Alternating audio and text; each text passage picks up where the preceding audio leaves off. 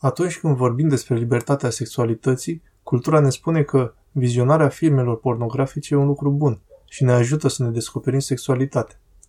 Cântăreața pop Billie Eilish a spus într-un interviu recent cât de mult i-a afectat sănătatea mentală acest obicei și multe alte celebrități au spus la fel. Să începem cu declarația lui Billie Eilish. Howard Stern a intervievat-o pe Billie când a spus asta. Ca femeie, cred că pornografia e o rușine. Obișnuiam să mă uit la multă pornografie. Am început să mă uit când aveam 11 ani. Nu înțelegeam de ce era un lucru rău. Credeam că așa înveți să faci sex. Eram ca un avocat și credeam că voi vorbi mult despre asta și credeam că sunt foarte cool și nu am văzut de ce era rău. Cred că mi-a distrus cu adevărat creierul și mă simt incredibil de devastată că am fost expusă la atât de multă pornografie.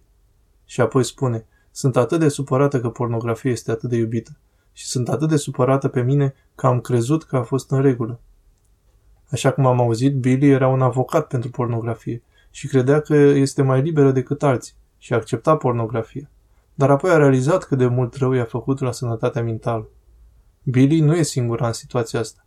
Actorul Orlando Bloom a fost înșelat de libertatea de a se uita la pornografie și a realizat că pornografia l-a împiedicat să aibă relații de prietenie cu femeile. A vorbit despre asta și a zis, când te uiți la mai multe persoane de mai multe ori într-o seară, cum se va mai potrivi partenerul tău real din viața reală? Pornografia e atât de destructivă pentru viața sexuală și pentru libido. Fostul fotbalist și actorul Terry Crews a vorbit despre cum a văzut pornografia ca fiind liberă până și-a dat seama cât de mult i-a afectat relația cu soția. Soția mea spunea, nu te mai recunosc, am plecat de aici. Și asta m-a schimbat pentru că am realizat că este o mare, mare problemă. Am fost la dezintoxicare pentru asta. A zis că pornografia te face să schimbi modul în care gândești despre oameni. Oamenii devin obiecte și părți de corp. Devin lucruri pentru folosit în loc de oameni de iubit. Russell Brand, cândva un activist sexual, are câteva video discuții antipornografie. Pentru Russell, nu numai că pornografia a distrus căsătoria cu Katy Perry, dar i-a și provocat o serie de probleme legate de intimitate și încredere. Și mai avem multe povești la fel de la John Mayer, la Chris Rock, Hugh Grant, Kanye West, Jason Gordon-Lewitt și mulți alții.